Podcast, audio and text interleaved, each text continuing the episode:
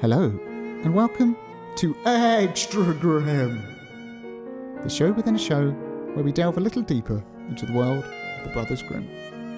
This episode, we interview esteemed fairy tale academic and Brothers Grimm expert Jack Zipes. So come join us, pop another log on the fire, sit back, relax, and enjoy.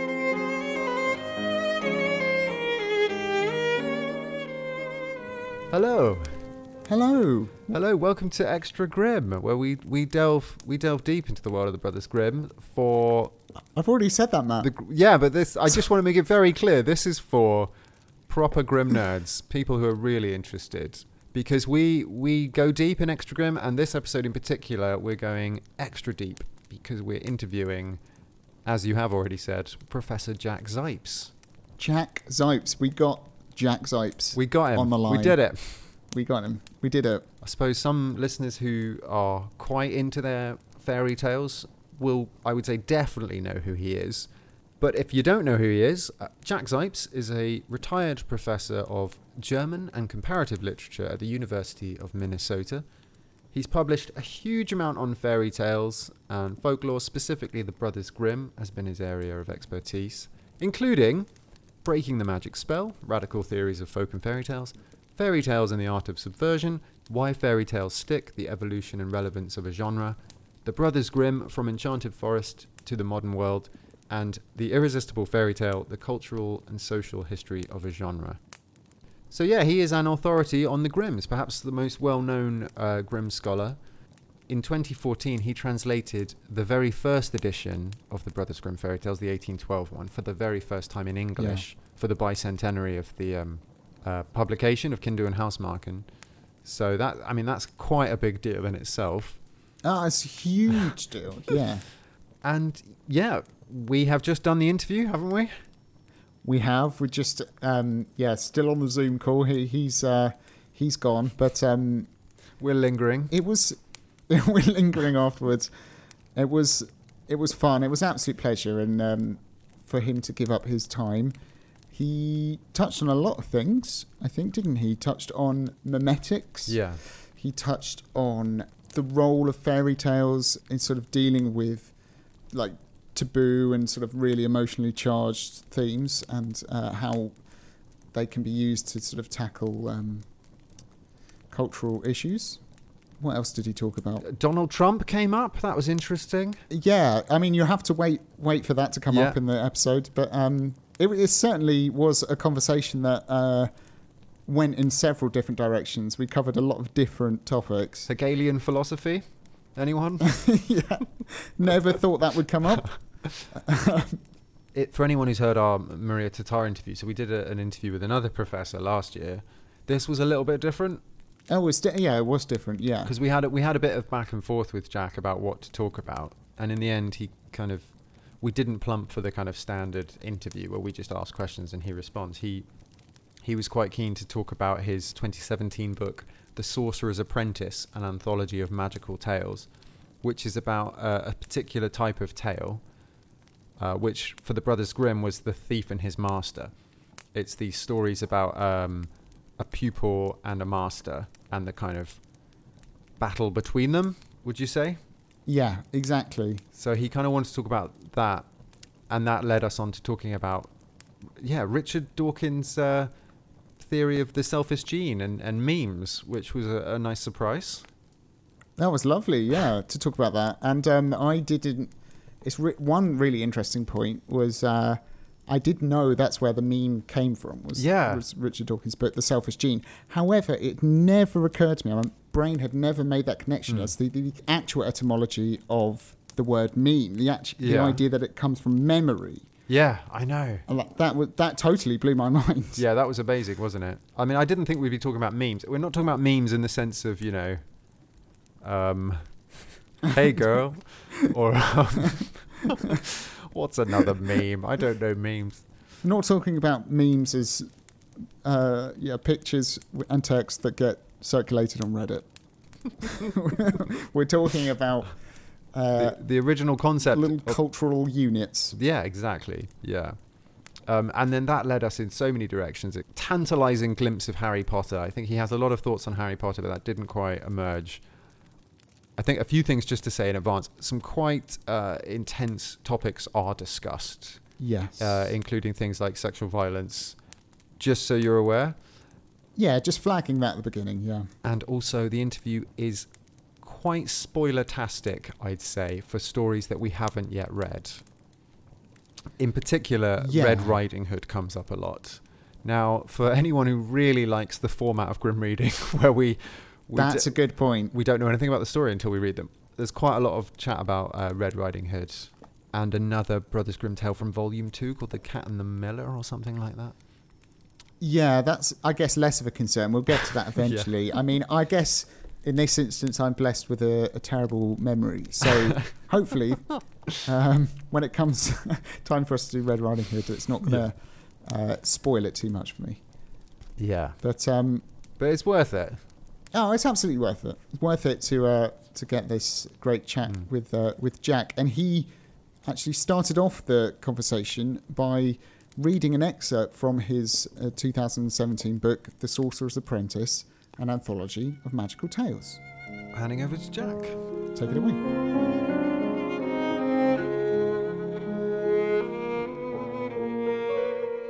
So, uh, you know, after more than 15 years have passed, I'm still wondering why a conventional series of fantasy novels, such as the Harry Potter books, has had such a phenomenal success. I purposely used the adverb still because I had tentatively proposed an answer to my own puzzlement in 2000 when I published Sticks and Stones The Troublesome Success of Children's Literature from Slovenly Peter to Harry Potter. I claim, and I'm sort of quoting from that book, Mm-hmm. claiming there is something wonderfully paradoxical about the phenomena surrounding the phenomenon of the Harry Potter books. For if anything is to become a phenomenon in Western society, it must first be recognized as unusual, extraordinary, remarkable, and outstanding. In other words, it must be popularly accepted, praised, or condemned, worthy of everyone's attention. It must conform to the standards of exception set by the mass media and promoted by the cultural industry in general.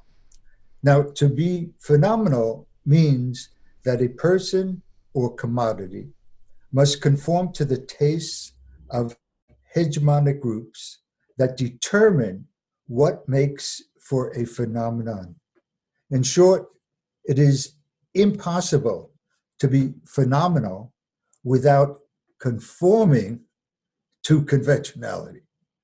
Whether you are a super athlete, actor, writer, or commodity, and there is tremendous overlap in all these categories, you must be displayed and display yourself according to socially accepted rules and expectations of phenomenality.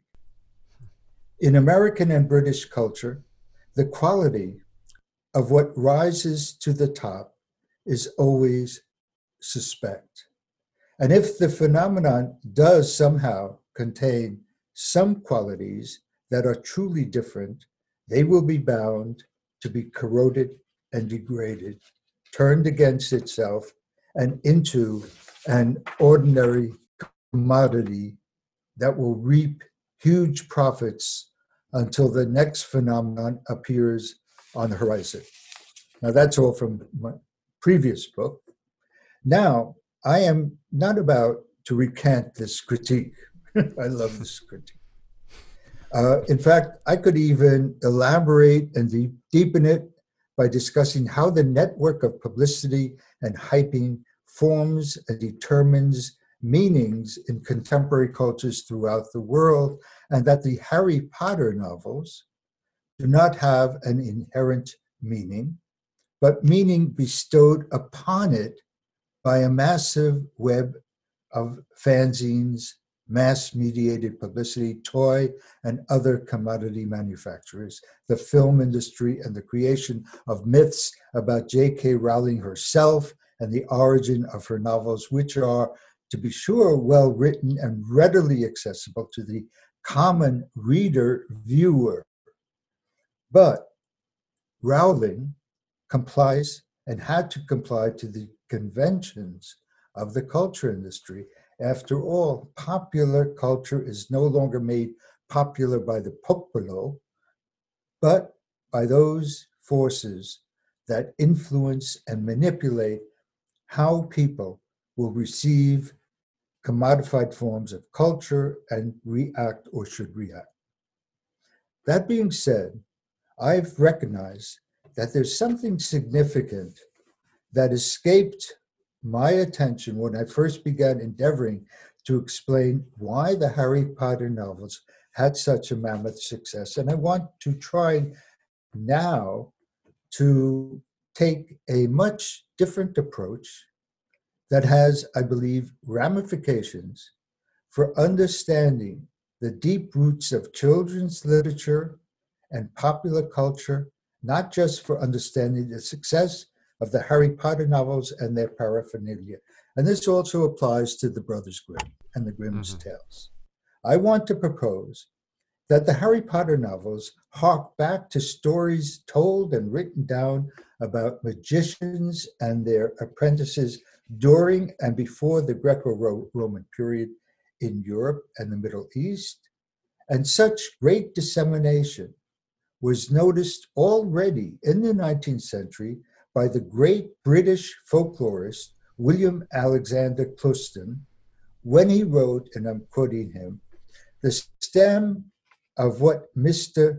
Baring Gould, another great uh, British folklorist, terms the magical conflict root, has spread its branches far and wide in the shape of popular fictions in which two or more persons possessing nearly equal powers of changing themselves into whatever forms they please engage in a life or death struggle. It seems to me that popular belief in men capable of acquiring such powers should sufficiently account for the universal pre- prevalence of stories of this class without seeking for their origin in primitive conceptions of the phenomena of physical nature, such as sunrise, sunset, clouds, lightning, and so forth. End of quote.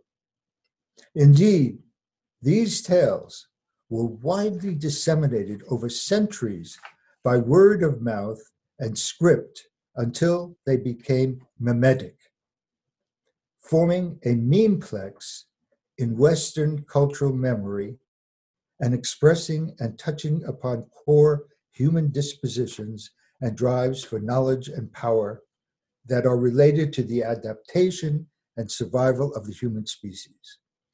Underlying my thesis is the notion that black and white magic are two sides of the same coin of erudite knowledge gained from an immense and intense scientific study of the material universe and knowers of the very basic elements of our world the magicians, sorcerers, wizards, witches, inventors, shamans, scientists, medicine men, priests, priestesses, and politicians, they have discovered miraculous ways to use black and white magic to transform themselves and their environments in ways that most people cannot.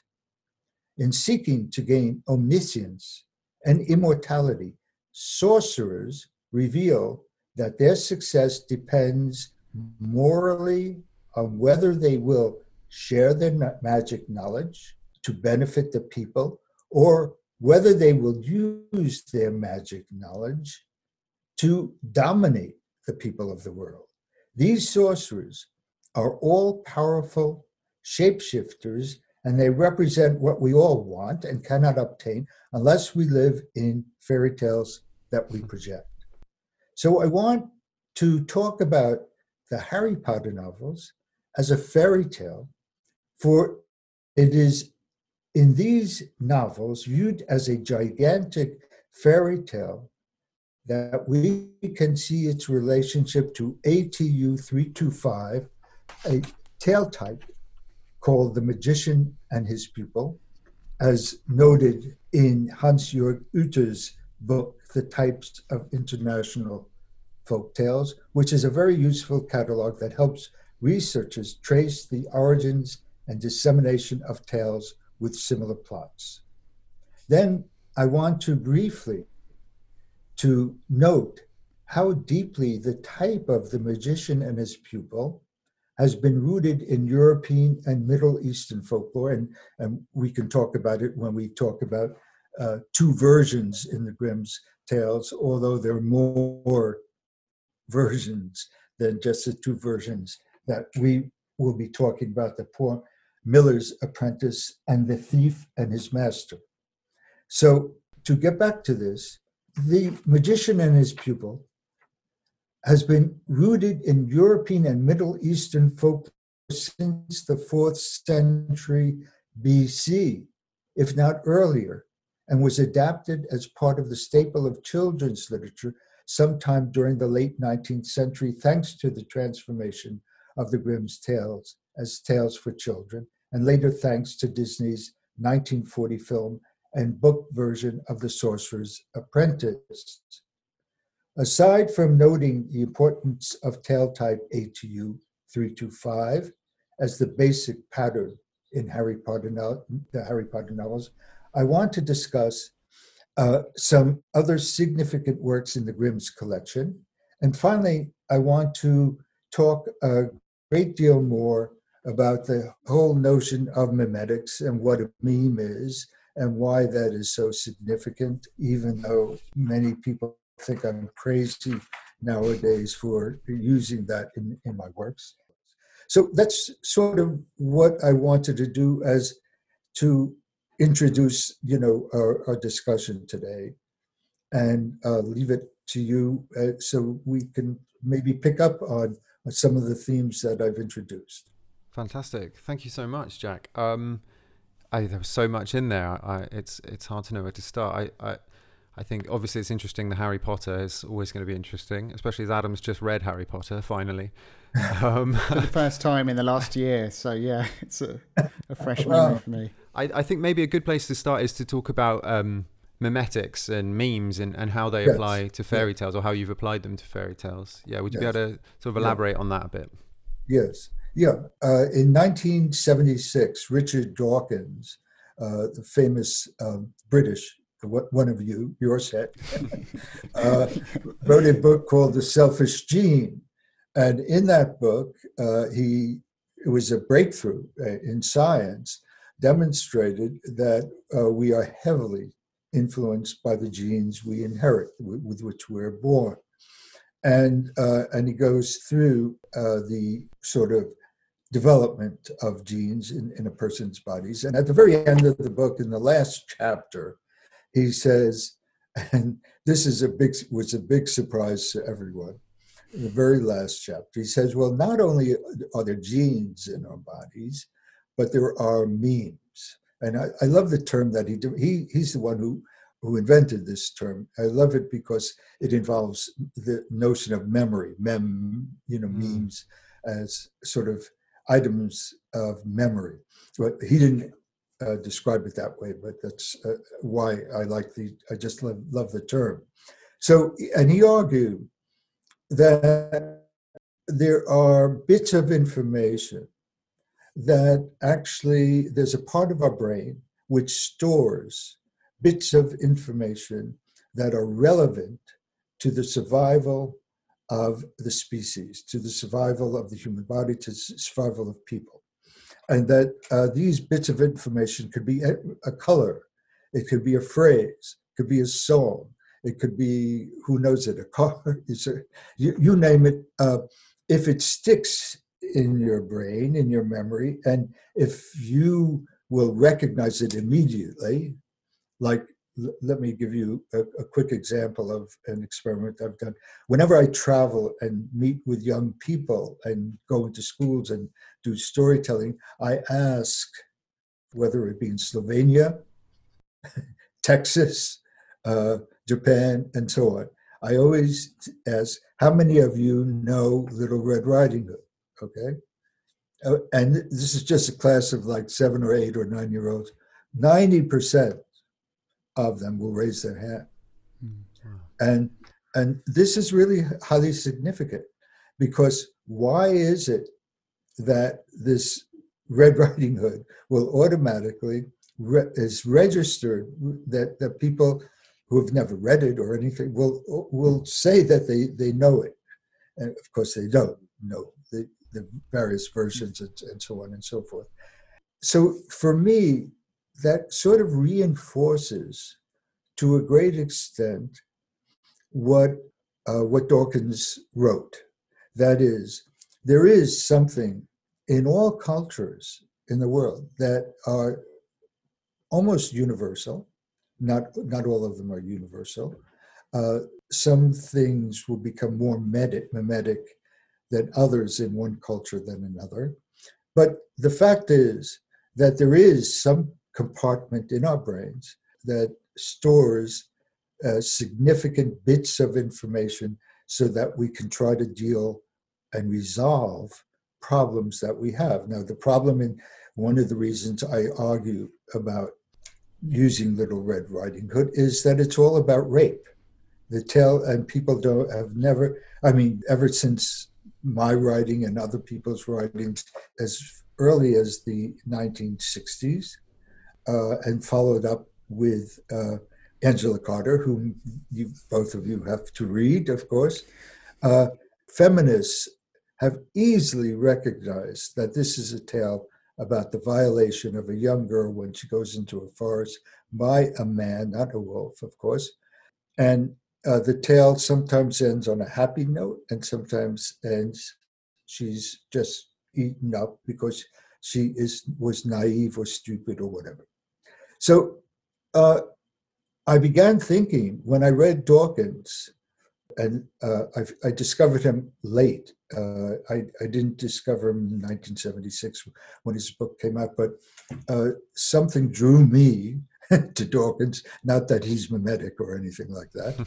he's a very smart, wonderful guy, it seems to me. I've never met him, but I've seen him. Mm-hmm. And um, so I began thinking, doing research about memetics and memes.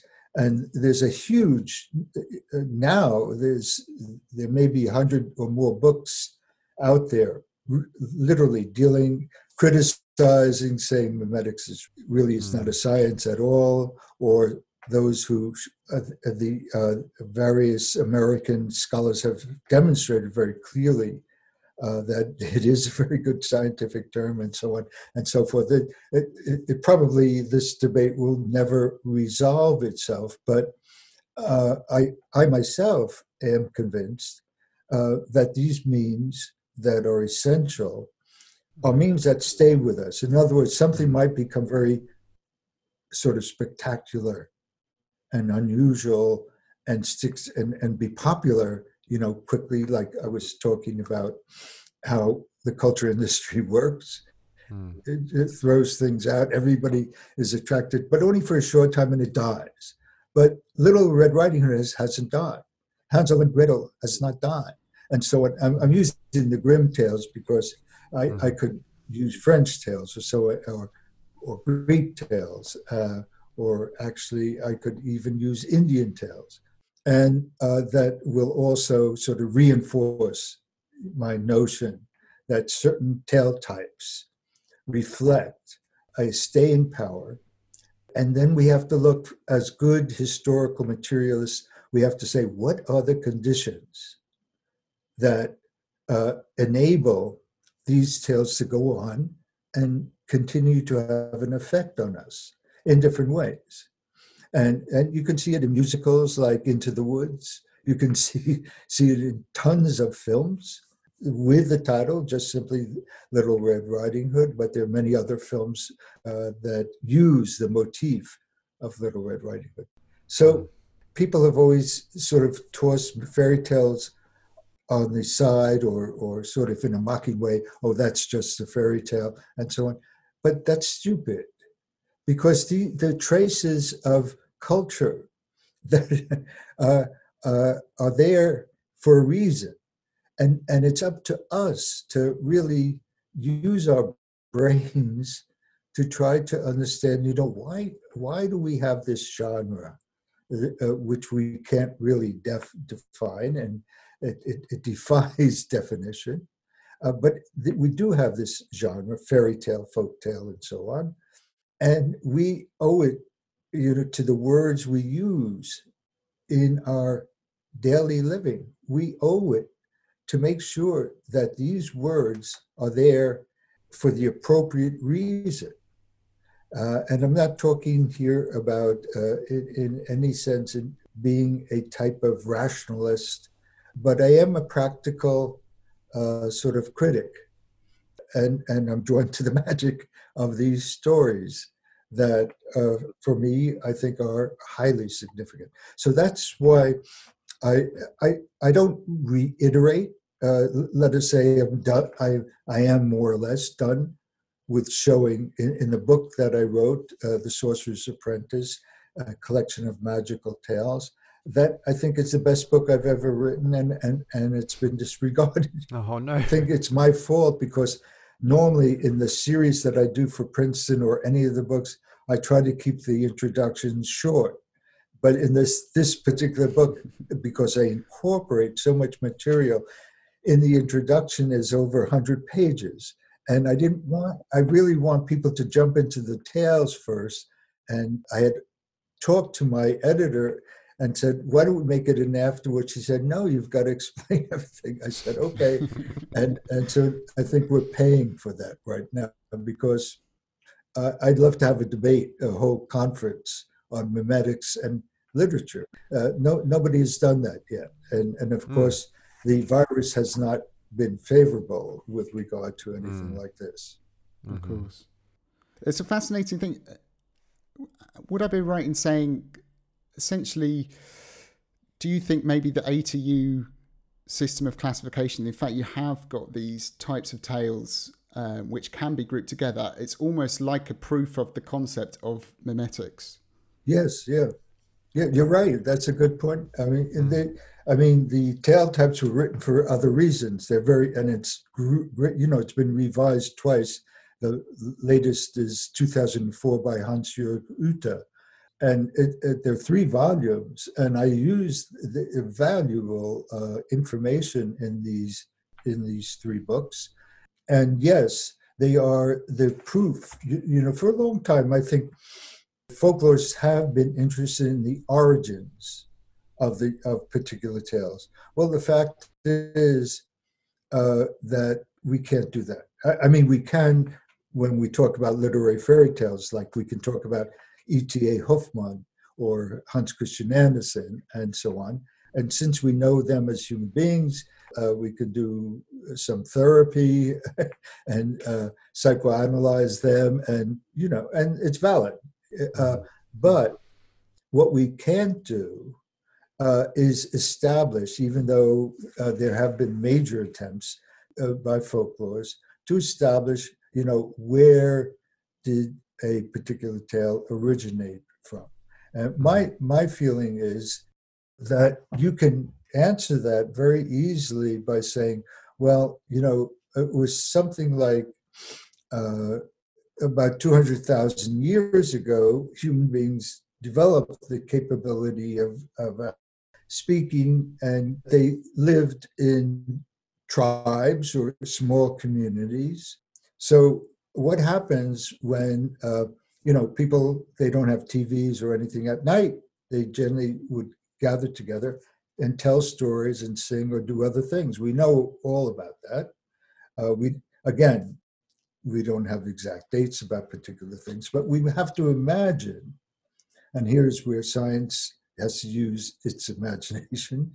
Uh, we have to imagine that a man went out and killed some sort of animal and comes back and boasts about it and, sa- and says, uh, you know, uh, I want to tell you how I killed it and uh, killed this particular animal. And, and will say, girls, you may not go out there, otherwise you will be eaten because I've seen a girl eaten by one of these animals.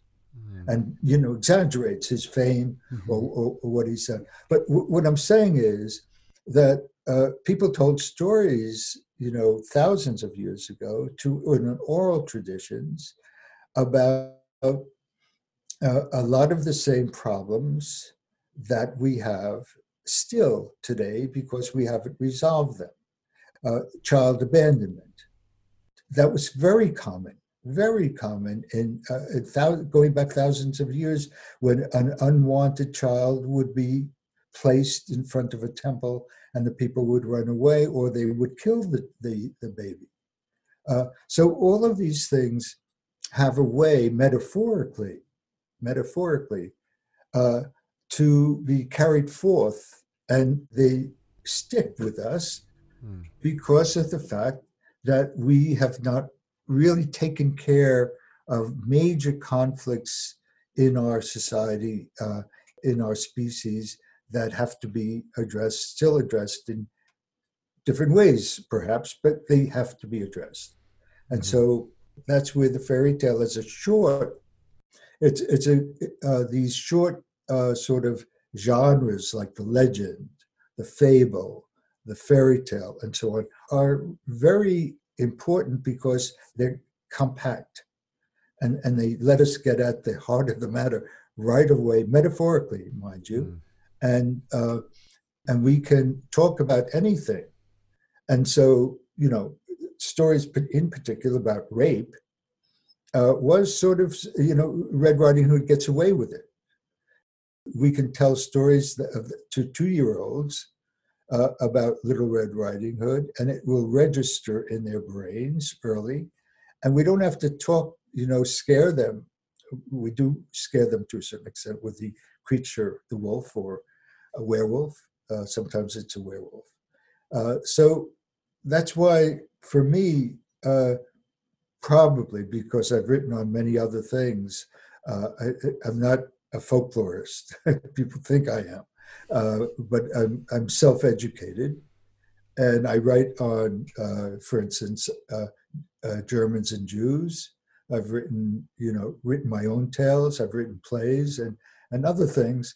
Of course, my favorite are the Brothers Grimm, and I feel like the fifth or sixth brother because I worked on them for so many years, and that's why when you contacted me, I said, "Oh my God, uh, the Brothers Grimm again.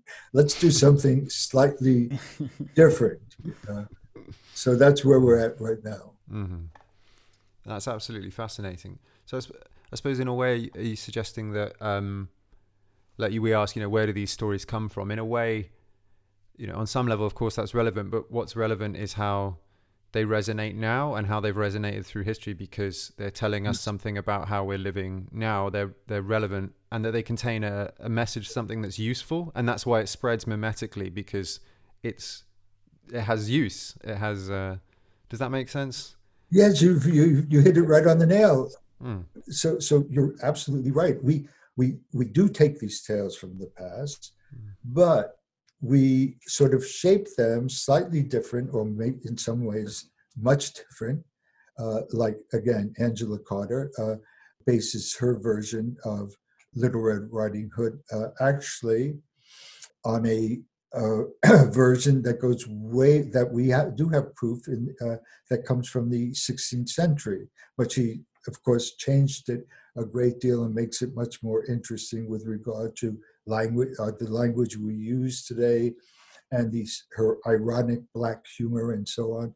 So it, it's different, and yet also speaking to the same problem. Mm-hmm. But it's a different age. We live in a different, so we have to use our language, the technology, whatever we have, uh, to reinforce the theme in a way that might enable us to resolve things, to talk about things openly. And then, if one day, and it won't happen in my lifetime, but if one day we get rid of, in all societies, violation of women, then why we won't have to tell that story? Uh, we might have to, well, we might have to tell a story that shows how how we managed to end it we're moving there. Uh, you know, uh, women are, are, are fighting, uh, have become much more autonomous and, and have uh, opened up gaps in the cultures in many different societies, including in the Middle East, where women are, are treated shabbily. Uh, not that they're treated too much better in the Western world, but uh, so, and we have in the United States right now you know, Black Lives Matter movement, mm. which is becoming more and more effective.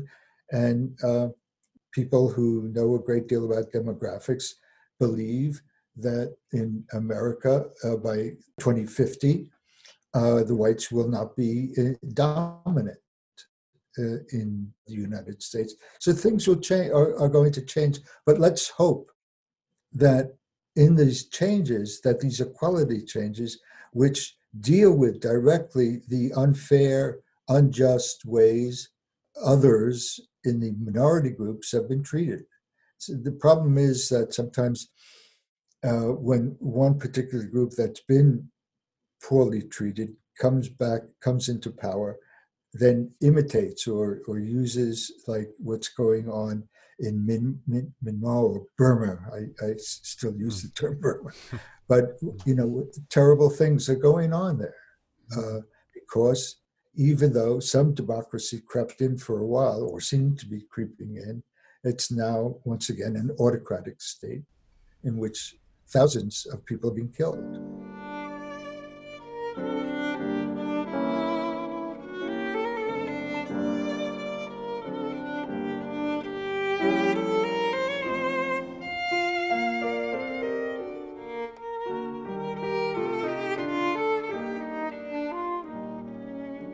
Fantastic. Well, I, would really like to hear um, about um, the Sorcerer's Apprentice tale type now, and, you, and your yes. book about that. I think that's uh, fascinating. We've we've read The Thief and His Master, and we particularly enjoyed the transformation chase. That has uh, loomed large in the podcast as a particularly favourite moment. Um, but yeah, if you could just talk to us about the Sorcerer's Apprentice, and also, uh, you know, in m- memetic terms, how what's useful about it, or what is what's it telling us, what's important, and uh, and also, yeah, if we get to it, Harry Potter as well, that would be interesting. sure. well, I, I think we'll leave Harry Potter aside for, for now, sure. for a while. but uh, the, the um, first of all, it, it, it, should be noted that uh, even today, apprentices all over the world uh, play a, a, very important role in our lives. And I should also like to cite, I don't know to what extent I'll get get to this, but uh, philosophically, the sorcerer's apprentice is uh, related to the master apprentice uh, theory that was developed uh, by different philosophers in the 19th century. I'll come back to that. Uh, okay, so uh, essentially, as as societies develop, let's stay with Europe because that's what I know best. Uh, Western Europe and America, uh, they uh, most societies developed a system of uh, promoting peasant young peasant boys or boys from the lower classes uh, as workers, and they quite often had to travel. Let's stay with the medieval times and the early Renaissance times in Europe. So there were always fairly large families, uh, no matter what social class you came from, and young men, uh, because there weren't enough jobs in the family or uh, on the farm or uh, in in a small industry. Uh, they had to travel and they had to learn, and they moved, went from town to town, offering their skills, whether they were a tailor uh, or a, a, woodsman or a woodcutter or became a smith, uh, things like that. So the tales about young uh, apprentices in the uh, Grimm's versions and, and other versions reflect the type of life that young boys had, in particular during the 18th and 19th centuries, but probably for much longer than that. And, and one could say even today, uh, my, my, my son-in-law has been cast, cast away from his job and he has to, as a new apprentice, has to look for another job in the same type of trade and so on. And it's humiliating. It can be humiliating. That is, these tales tend to reflect the way people learn and uh, or, or are brought up to learn. Uh, and in one way, the apprentice, uh, let us say, a good master, will want to be replaced. For instance, that, that in my own my my own work in life, uh, I've tried to encourage all my students or so-called apprentices to replace me, to uh, not in any vicious competition or, or so, but it gives me great joy and will give me great joy if one of my students uh, becomes in quotes famous or invents this or that or something like that. And so that's an attitude that we can see in some of these tales of the apprentice and and the master, uh, we can see a sort of positive relationship. But for the most part, the ma- the major tales are tales in which the apprentices have to become rebellious uh, so that they can become autonomous because the master wants to impede the development of the apprentice, and therefore there's a struggle in which quite often the master loses. In, in most of the tales about the apprentice who is rebellious, it's a tale in, in, in which a young boy, whether he learns magic or whether he, but for the most part, it's learning to transform yourself, which is a kind of education. In, in almost all of the tales, what the master is hiding is the magic of transformation, or how do you become somebody different than, than you were when you began, have more knowledge, and can use that knowledge to fend off the evil exploitation of the master. And so, um, in, in the historical research that I did, I found that most of the tales uh, that, and I tried to collect both the tales about the apprentices who become humiliated and stay humiliated, and I've tried to collect tales in which apprentices became rebellious. And, and it's what is fascinating that up through today, almost all the tale, uh, I would say 90% of the tales I've managed to collect, and I read many different languages, have been uh, tales about the rebellious uh, apprentice. And that, to a certain extent, is because we do live in a cutthroat capitalist systems. And in cutthroat capitalist systems, uh, uh you, you want to maintain your power and you generally try to kill anybody who wants to compete with you. That's, that, that's sort of a very blunt way to describe the capitalist system, but in fact, that's the way the capitalist system works. That even in sports, you want to, in quotes, slaughter the your your opponent, and we use terms like that, uh, and it's scary to a certain extent. Mm. So, uh, in the Grimm's, uh, the two versions though that we were talking about, the Miller's Apprentice and the Cat and the Thief and His Master. In the Thief and His Master, we have, I would say, the shortest, one of the shortest versions of the typical sort of rebellious uh, apprentice. Uh, it's, it's one in which uh, it seems at first it, uh, a, a, joke is being played upon a, a particular uh, peasant and, uh, and his son. And in the end, it turns out that the son has learned all the magic and knows that he cannot use the magic for good things, escapes, joins his father, and then has this conflict uh, with his old master, and and then uh, he turns into a fo- uh, he learns how to turn into a, fox and eats the head of the master who's who had changed himself into a chick. So the brutality uh, of the tale, uh, which ends in in quotes in a quote happy ending, is a little hard to take, and yet uh, the, the uh, philosopher. Uh, I'm trying to. Uh, I'm trying to remember a very important thing. I don't know why I'm. I'm sort of blacking out on the really highly significant Oh, I don't think we can help. I'm afraid. Yeah, yeah. Well, it's a master. The the the the notion that was developed by this particular philosopher, uh, whom I uh, uh, I'm having trouble locating his name in my in my brain. At any rate, he developed in the 19th century uh, on the book of phenom- phenomenology.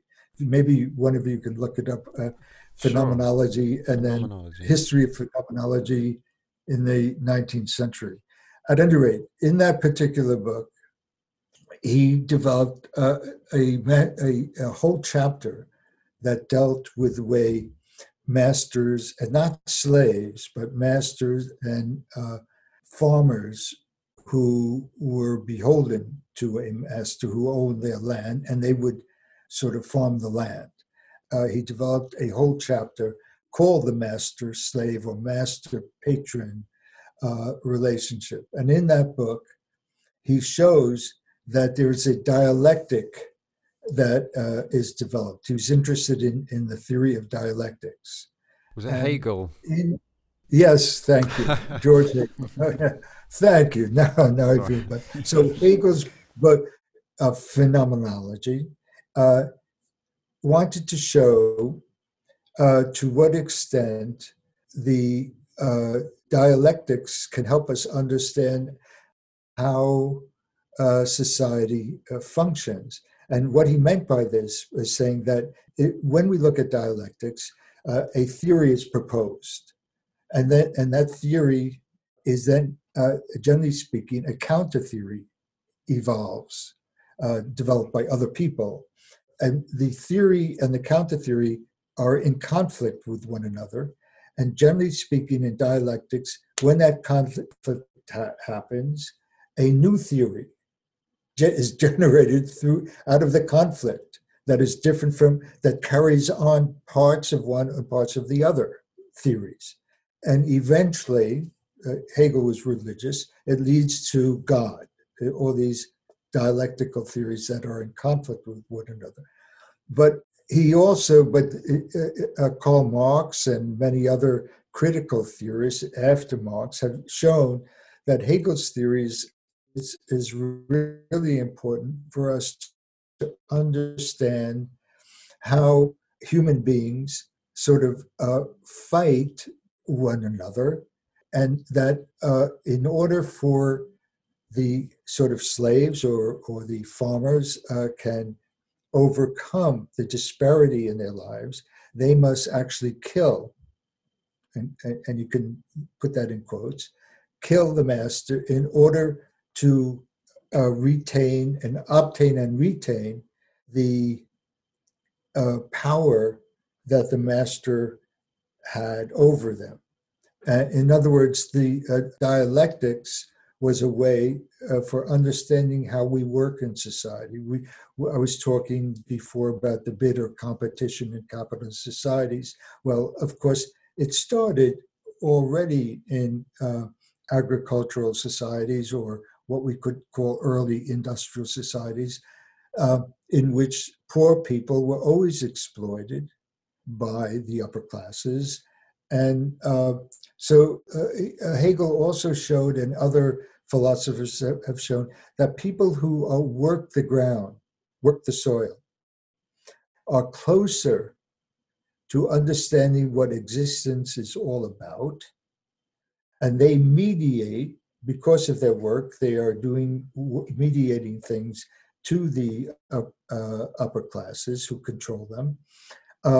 It's not until the lower classes develop their own theories that will overcome the theories or ideologies of the upper classes. It's not until uh, the, let us say, lower classes understand that they're being exploited and why, and can gather force that they can will come into their own. They can't come into their own as long as these exploiters live, and that's why they have to be killed off, according to Hegel, and and maybe according to a lot of people today.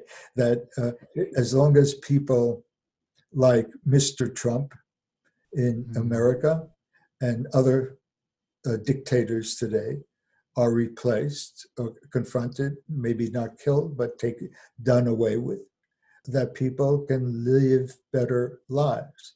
And so it's this dialectic that is very important at the heart of all these apprentice tales. So we're getting back to the Brothers Grimm again, or we're getting back to the whole notion of really why did I choose uh, though I've forgotten Hegel's name and I've worked on, on his theories. Uh, we're getting back to, I think, what is core, one of the core folk tales and fairy tales of the world, and that is the sorcerer's apprentice, because it's all about knowledge, sharing knowledge, or keeping knowledge and dominating other people. And how do we undo all of this so that we can share our knowledge and share our knowledge so that we can build societies that are fairer and more just than they are right now. So, so in a way, this should, this will be the last tale we lose. This is the last great injustice. that when we've solved that, we'll lose the Sorcerer's Apprentice. Yeah, yeah, yes, exactly, exactly. If if if we live in in a much more real democratic, we don't live in a democratic society uh, when we when we really develop a real genuine democratic society, we won't be telling tales like that. We'll be telling some some other types of tales.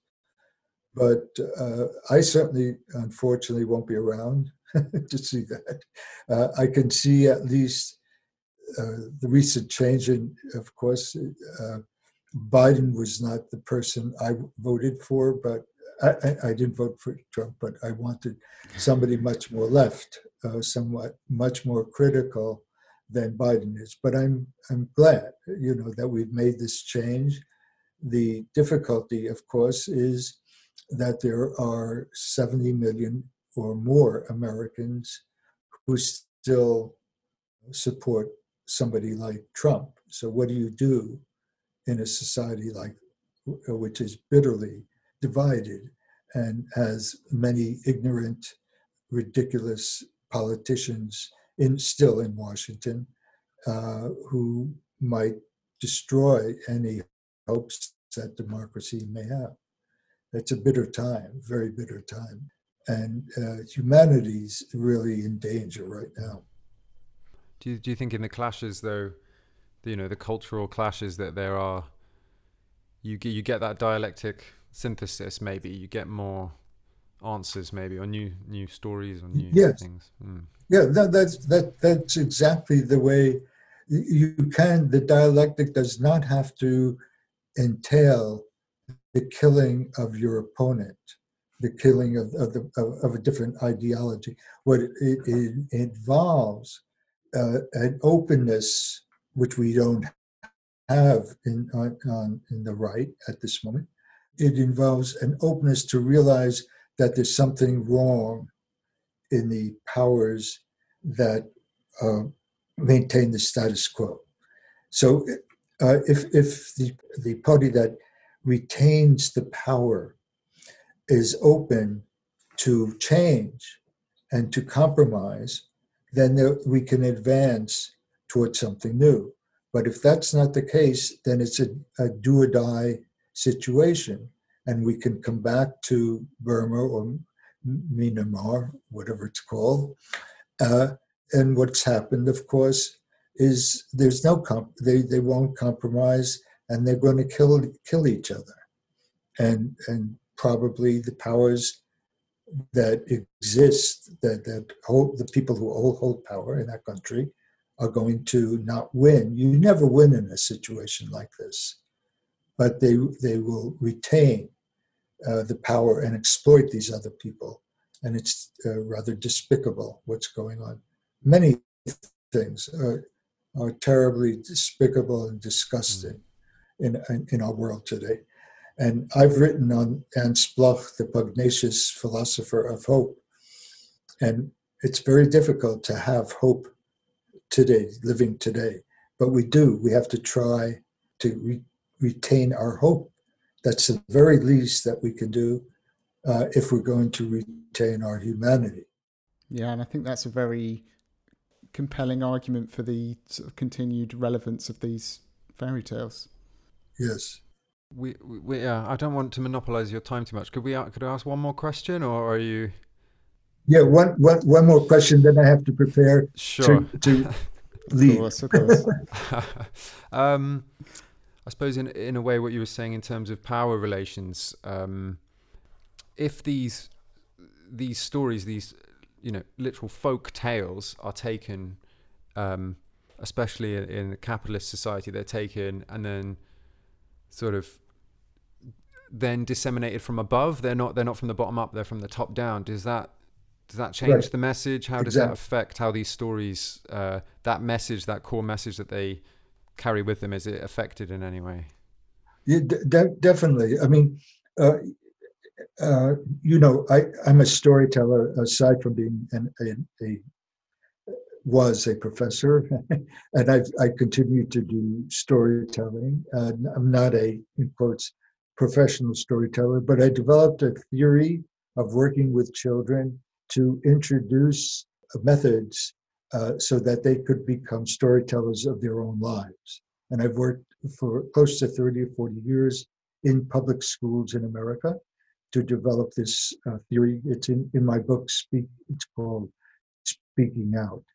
And you have to speak to power. You have to speak the truth to power uh, and, and continue as uh, and find all types of original ways. And there are groups. Uh, I, you know, I've lived also in the, U- the UK, France, Italy, Germany, and the United States, on and off, and throughout my I'm 80. I'll, I'll be 84 this year. So I've lived a long life, and I've seen and made and helped and worked with what I would call progressive groups uh, who have tried to do exactly, you know, what you were implying. We have to change the education system. We have to change the way that we socialize children so that they can come to a different understanding of the world than we provide right now. Our education systems that you have to pay to go to schools, it's ridiculous. Uh, it, it, everything that is really crucial to humanity, health, education, and so on, has to be changed in order for us to recover whatever humanity we had uh, years ago. So we're living in a very precarious, it's a very precarious time. If we don't really get to the bottom, and I mean really get to the bottom, and enable young people and uh, and people of, of the minorities to speak for themselves and to do things, for, and we and if we don't aid them to do the, uh, to do things for themselves and for other people and to share knowledge, then we're going to uh, destroy whatever civilization we have. Fantastic. Thank you so much, Jack. Yeah, thank you. It's been fascinating. Okay, great. Nice talking to you. And you. Bye bye. Thank, you.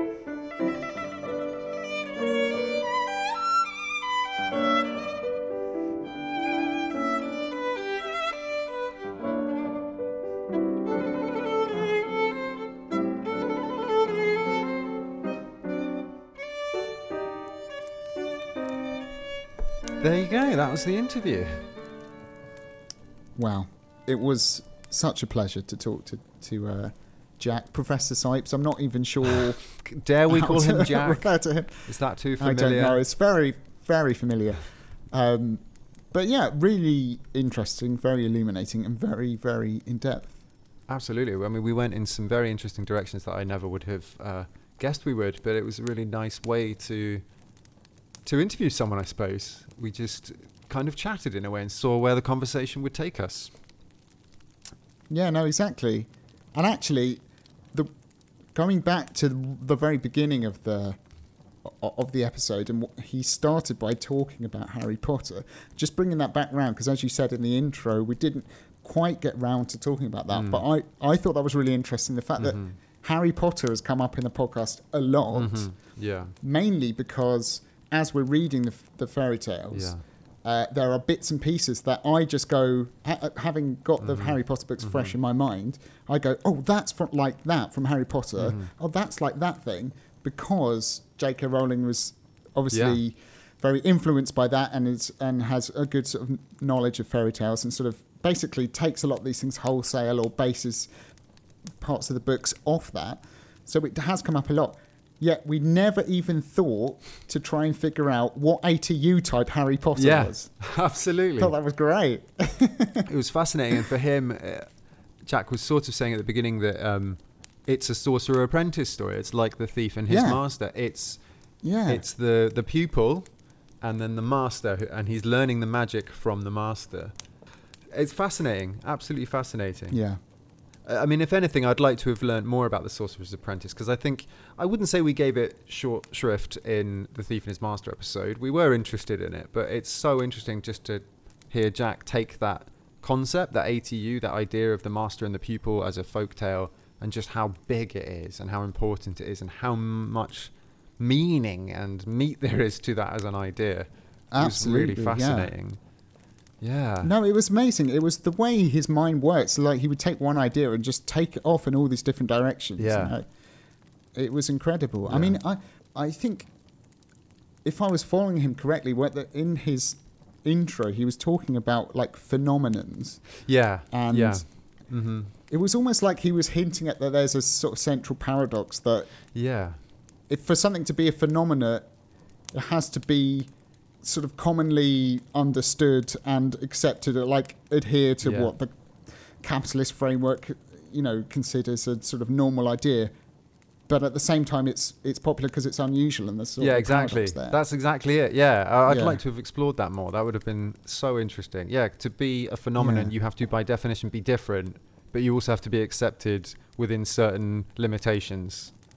Yeah, Fasc- exactly. Absolutely fascinating. I mean, there was so much in there. It was very dense. Yeah, very and dense, talking yeah. about memes as well and memetics and the m- memetic nature of fairy tales, I, th- I thought was quite interesting. And I, I totally get on board with that. And I think he very briefly mentioned that people might disagree with him, or I got the impression he was saying there's a lot of critique of that. Oh yeah, idea. definitely. But to me, it, it made perfect sense. And in the same way genes do, or on a sort of, you can think of it on an evolutionary biological level, ideas spread if they're successful and they jump from person to Yeah. person and then they die out if they're not successful or not needed. They don't have meaning, I suppose, within the social context. exactly, context. and he Uh, that makes perfect sense to me. Yeah. It does make sense. And he talked a lot about that, about the idea of a story dying out when it's no longer needed. The idea Yeah. that these stories serve a purpose, but if Yeah.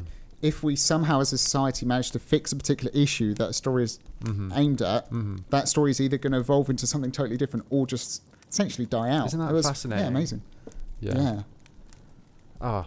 Well, we. I hope you enjoyed it as much as we did. I certainly hope so. It was a real treat to uh, What to a treat. him, so. It's been an absolute treat. Um, we don't quite know when this will be published, at what point in the schedule, but uh, suffice it to say, we will see you soon. We'll be back to our regular schedule with another lovely Brothers Grimm story, but this time armed with a little bit more knowledge about fairy tales and folklore. Yeah, and in the meantime, keep it grim. Keep it grim. Bye. Bye.